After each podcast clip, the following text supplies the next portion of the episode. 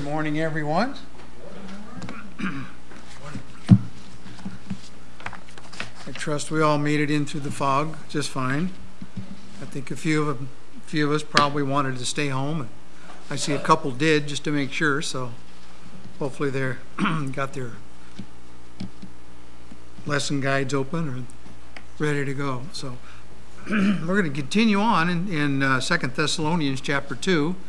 Uh, we're going to hopefully look at uh, verses uh, 11 and 12 and hopefully finish up next week. No promises. so let's uh, let's uh, read verses 11 and 12. as ye know how we exhorted and comforted and charged every one of you, as fathers doth his children, that ye should walk worthy of God, who hath called you unto his kingdom and glory. Let's pray.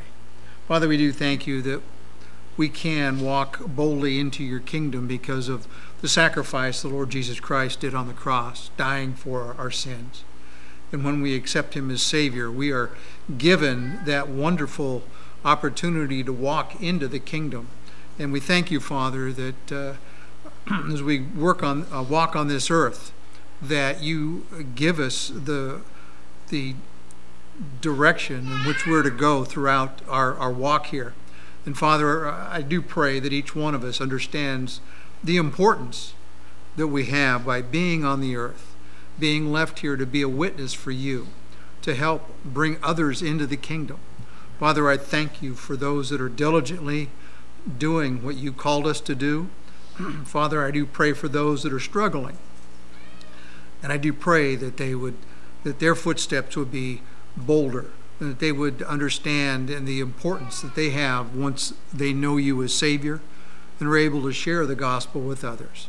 And Father, as we look into your word today, we'll understand a little bit more of what it means to be a disciple and to be a discipler and to walk worthy of your of, of, of your cause on this earth. And we ask it in Jesus' precious name. Amen.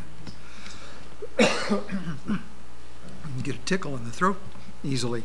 So, um, and by the way, we don't have, you know, don't have COVID, but uh, keep in prayer though our president.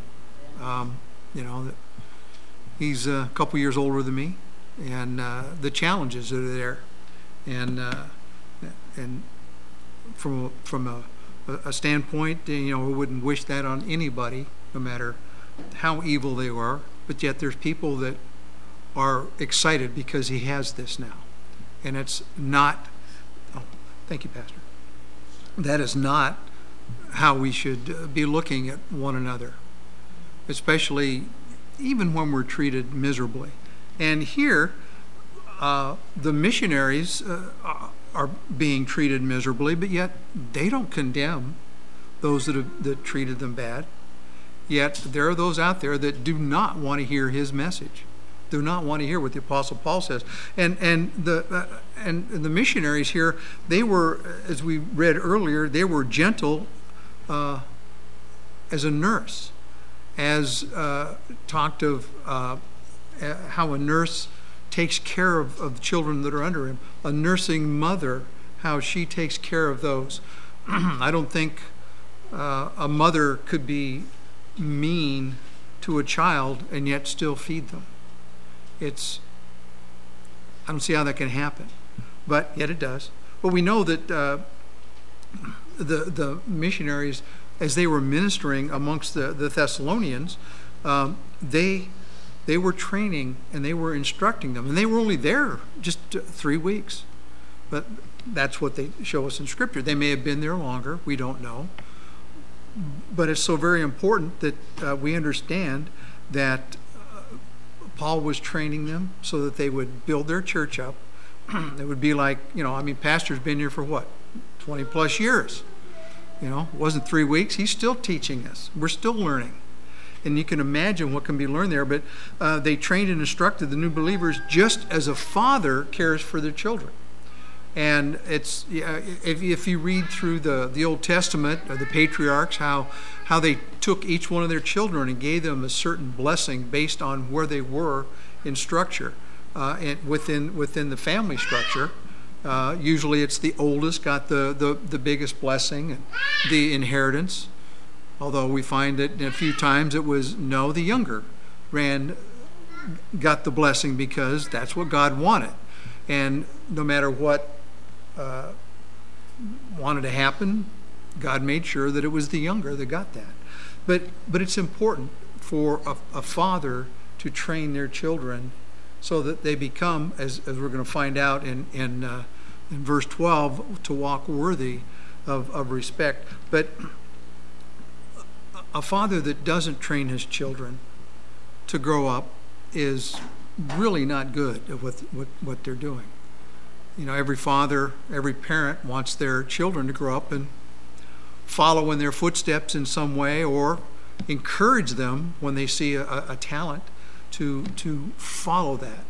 Uh, there's oftentimes, you know, they, they the, the fathers want to help them do what's right, but not spoil them and give them everything. We, we have a lot of them today that are, that are spoiled because of everything's given to them.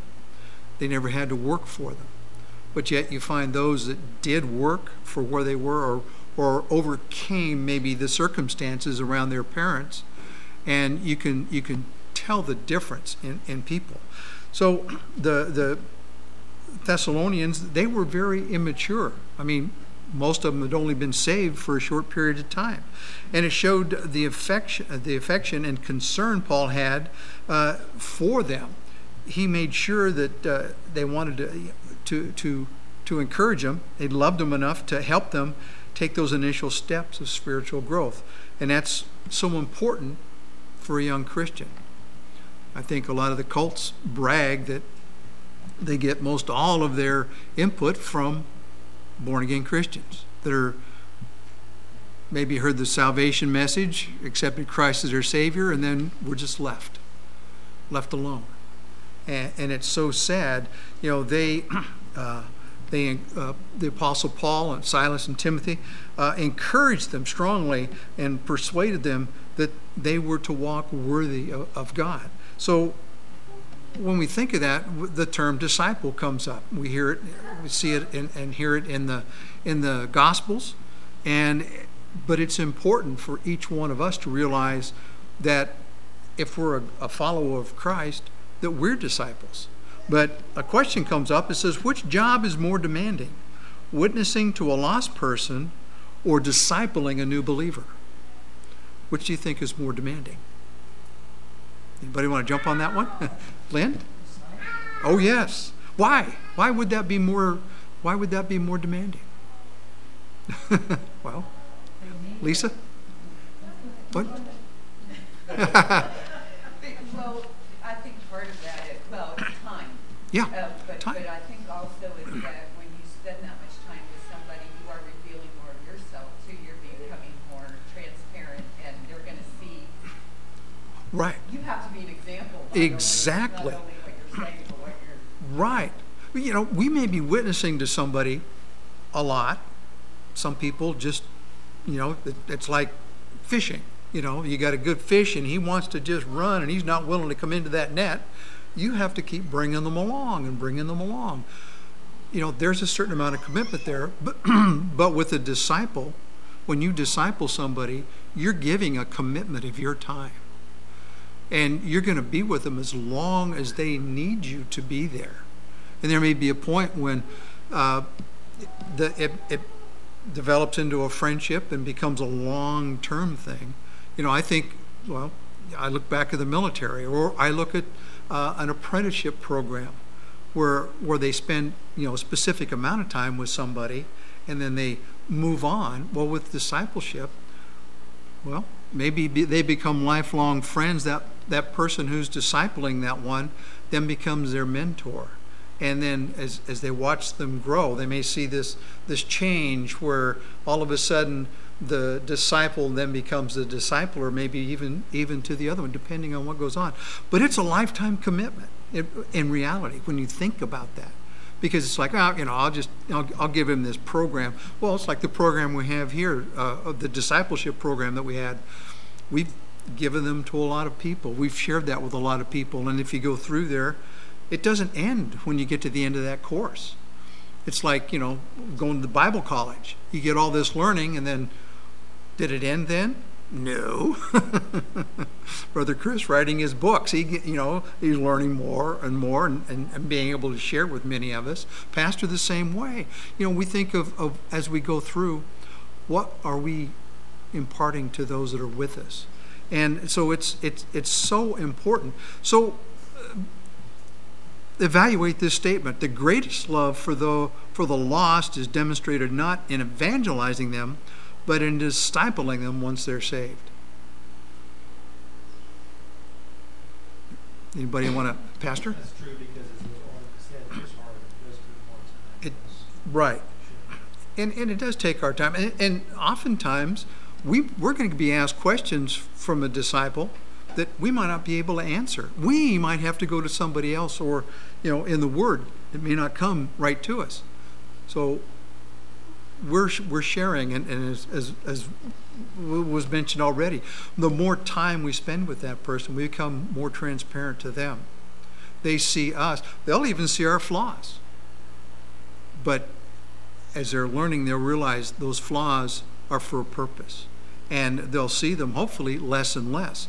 Um, I look back at a, uh, a man we had in our neighborhood who just recently passed away. I've mentioned him several times, Larry we, uh, when we first met him, he stood on the street corner and used every four-letter word on my wife. Fortunately, I wasn't there; otherwise, he would have died a lot sooner, or been a lot more injured, because nobody does that to my wife when I'm around. But it didn't take very long, and he started coming around and talking, and we, my wife and I, were disciples to him. We tried to get him into church. We tried to get him to study. We got him a Bible to, to, to at least go to, but I found out he doesn't read, or very little in his comprehension. He had a bad growing up. He got involved in drugs, been in jail several times. Um, and the more we talked with him, the more he wanted away from that. Sad part is, is that environment kept coming back to him but he would come over and we would share with him from Scripture that you're going to fall, things are going to happen. And more and more that he understood that that his life was changing. He tried to change. And here, what, four or five years now, he he'd come up and hug my wife and just just be thankful for what that we didn't look down on him. And that's what a, a good discipler does. They don't look down on that person. They don't go, oh, man, don't, aren't you going to get it? Sooner or later, you, you, got to get it. No. A good discipler prays with a person. Maybe they don't understand it completely.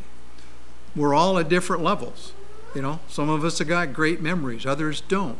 We, you know, some people have to read and read and read. With Larry, that was the case. He went over several things, but he did profess to know that, that he was saved. He knew that if he were to die, that he'd be in heaven. And many times he'd come in the garage with me and he'd just be in tears because he was trying to get clean, trying to change his life. Just keep working with him. And then find out a little bit later that it, he has cancer. And he knew that it was because of the life that he led that that was the result.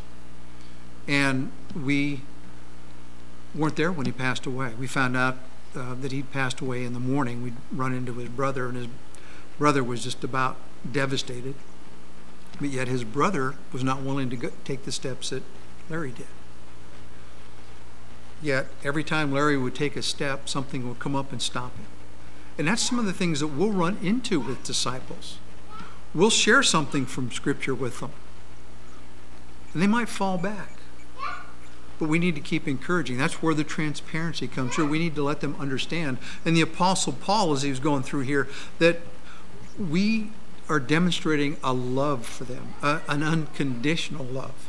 And the more that we're on this earth, the more that we'll realize how important that unconditional love is. The love that God showed toward us. How many times do we fail? And yet, what's he do? Picks us up, pats us, cleans us up, keeps marching us along the way, and, and knows that every time he makes a promise, he continues that. He doesn't stop.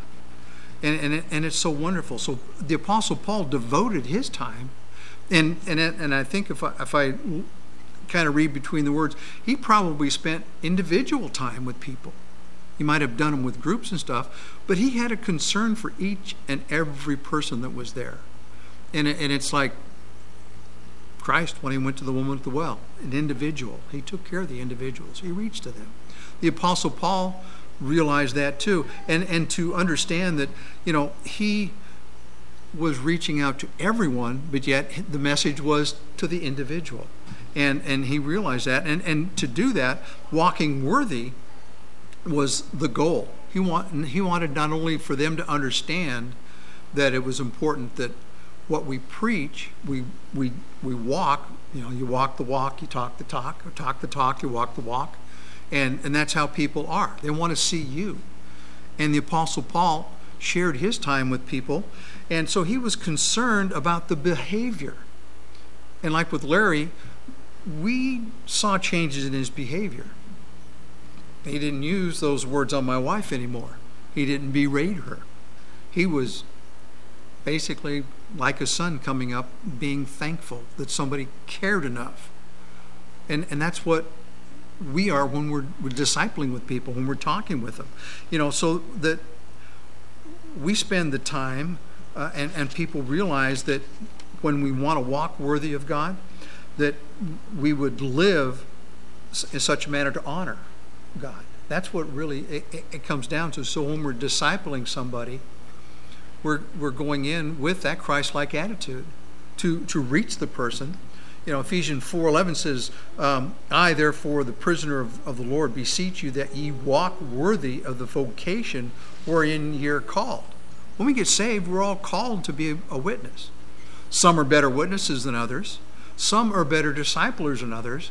But every one of us are capable of doing that and, and different levels. Some some people you might disciple somebody and find out that you are not very c- compatible with them, but the more time you spend with them, you realize, oh, okay, this is what I need to do.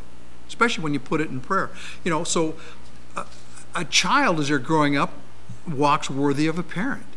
You know, as they're we live in such a way to reflect honor on the parents. Today we don't see that very much. Children don't honor their parents like they used to children, a lot of growing up, don't honor much of anything. It's because of other people are teaching them that it's not right. We got groups now that are trying to tear apart the family structure. And it's all works of Satan. We know that. And that's where it's important that as Christians that we walk that that life, show them the, what type of families we have, what type of parents we are, what type of mentors that we are, you know, and, and so we want it in such a way, one, that we're not going to disgrace the Lord Jesus Christ, that we're not disgracing God in what we do. And, and what's wonderful is, is when we do that, you know, we keep His commandments. That's what, that's what He asks of us. He leads us to a life of purity and virtue. The Apostle Paul was imparting these. These people were, uh, some of them were coming from pagan worship, where they did all sorts of debauched things. And with the Jews who were living uh, a life as they understood the law and they added to it, you know, he wanted to make sure that what he was training and teaching them was what God had imparted to him. And he wanted to work, walk worthy of, of being a discipler of God and or to, to be able to disciple those that, that, that, that accept Christ. He carries out the principles of the family into his own life. Some of us can look at, at uh, well, I can look at my grown up children and in a lot of ways, they're not walking with the Lord. Yet they acknowledge that they were taught right. They just have decided in their own mind that they want to do things a certain way. Well, I found out talking with my father, my I thought my grandfather was a great churchgoer growing up. I found out that didn't happen until he was in his late 50s. He and my grandmother started attending church and they just felt convicted that they needed to be in church and to be examples. And can tell you that their three sons were not good examples. I grew up, I, we went to church periodically. Whenever mom and dad wanted to sleep later, somebody would come by and pick us up, take us to Sunday school a couple miles up the road. And that was what we grew up with. We enjoyed going to vacation Bible school as kids. But it wasn't prevalent in my parents' life. It was very prevalent in my grandparents' life and my great grandparents. I found out my, my great grandmother, I used to always wonder why she always prayed on Thanksgiving for so long. I wanted to eat some of that turkey. But I found out she was a born again believer. And thinking back on when she prayed, she prayed for the family. You know, it's kind of funny how sometimes we train our children. Proverbs tells us to train up our children in the way that, that uh, we, we, want them to be, and they won't depart from it. They'll actually kind of return, hopefully. And I see that a little bit in, in some of my children's lives. But yet, you wonder, well, did I did I do the right things? Well, the Lord ha- loves them more than I do. So, you know, and it's uh, another is uh, a, a, child honors a father by uh, a profound respect for his opinions. Well, that's what I found out from my children. They do have a profound respect for our, our opinions, and, and and you think about that, and we want to make sure that we let them know that the life that they've chosen is the life they've chosen. But we're not going to demean them for it. That's why discipling is important too, because you can see people, maybe see them change a little bit, but maybe they're not changing the way they should be. Maybe they still have some of those old habits in there that they just can't seem to get rid of. And it's so important. You don't berate them for that. And, it, and it's so important that, that we go through and we, we teach our children, but we also as teach people that we're discipling from the Word. We try not to embellish it. That's what I love about Brother Chris. He gets right right to the point with, with teaching. His books are that way. The pastor's the same way. Gets right to the point. Don't embellish them, but be able to answer the question because you know it's like when we give pastor a, you know a question in, in, in the box that he has to go through there and he has to dig a little deeper you know and it's like oh yeah i should have got that he didn't have to dig that deep for it but it helps us. It disciples us. It brings us along.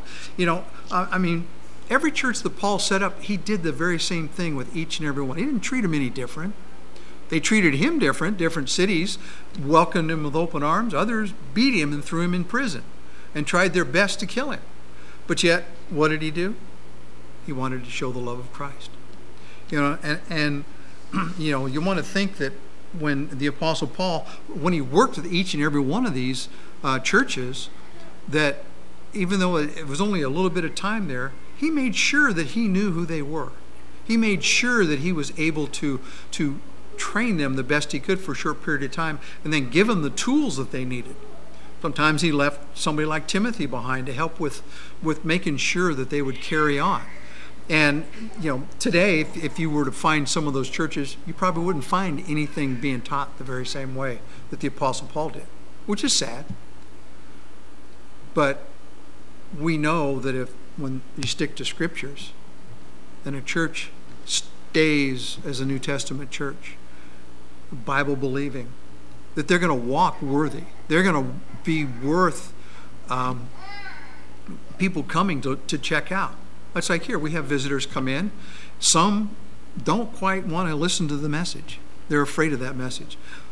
but the thing is, is we are called we're called to do what's uh, what's right, and we're we're not. It's not called like an invitation, but it's following a vocation. When we get saved, it's not oh yeah okay I'm saved. Some people take that and that's all the further they ever go. They get saved, don't make any any further decisions. It'd be like getting a job offer, going in the first day at work and never showing up again and expecting to get a paycheck every week. You know, that wouldn't work out too well. I don't think he'd stay employed too awful long. You know, sometimes it's it's like God. Um, I know I haven't been reading like I'm supposed to, and I'm not haven't been praying like suppo- I'm supposed to, but uh, I'm so thankful that you don't give up on me. And it's it's amazing that he would, would put up with us the way he does. But the thing is, is when he starts something, he finishes it. I mean, look at creation. People all marvel at it and come up with all sorts of, of, of questionable things about, well, you know, we've got this light that's been coming to us for, for millions of light years. Well, God made everything with age. He, get, you know, if you, if you, and scientists have extrapolated back as best they can and realized that when God created, He created it. Well, I mean, Adam was a man. He didn't say, "Okay, I'm going to make a baby," and then you're going to just be thrown out in the Garden of Eden all by yourself. No. He gave him age. He gave him understanding. He gave him knowledge. He gave him all, all the stuff that a, a grown man of, well, what, 30 years maybe? I don't know how old he was. I know that, you know, he was zero when he was at the age, but he died at 900 and what, something? 900 and some years? Had children. But yet, God brought him along the way he needed to be brought along. He completed what was needed. And he's going to complete the work in us when we get called up to heaven, which is, which is wonderful. But the, but the beautiful thing is, is that God's promises are just that. They're promises that He keeps. He's fulfilled those promises. As human beings, we, we struggle with promises. We try to do our best with somebody. You know, maybe we're going to make some time for somebody and not able to do that. We might have to change our, our, our um, schedules around to meet something. With God, it's, it's always perfect timing. When He disciples us, you know, that uh, he, he knows exactly what we need to do when, when, we, when, when it's done. He's never late, even though we think it might be late. Like, why did you wait so long? It's like when uh, Christ showed up uh, to, to call Lazarus out of the grave. It was all in God's timing. Everybody else was like, you know, he's dead. He's, he's, he's, he stinks. He's, he's like, okay, so he's there. So he stinks. Well, he's going to be alive when I'm finished. And that's exactly right. He wanted to prove a point. That's why God does things the way He does them. As, as us, as mentors and disciplers, we do things the way God has laid in our heart to share with somebody or to bring them along. And we look and, and realize that as we do that, we want to glorify God in everything that we do. We want to be worthy of being called a discipler and to be a disciple of Christ. Because that's a that, that's a well, it's kind of like a two-edged sword. If you're a disciple of Christ, that means you're an enemy of the world, and the world wants to kill you and get rid of you. And we see that when when we're doing what we're supposed to be doing for the Lord. The world doesn't like that. Satan's going to do everything he can to, to, to stop it. And we see that when we disciple with somebody, things always come up and get in the way. But yet, when we look at the Apostle Paul, he didn't let things stop him. He taught. He went into a town. He he uh, reasoned or, or with with the Jews for three Sabbaths, but yet he got converts. He got a church started. He spent time with these people. Scripture tells us he was there for, for three Sabbaths teaching, but how long did he spend there continuing to teach? Who picked up the mantle and, and carried on for him. And that's, that's so important because some of us are going to pass off the scene, and some people are going to continue need to continue learning.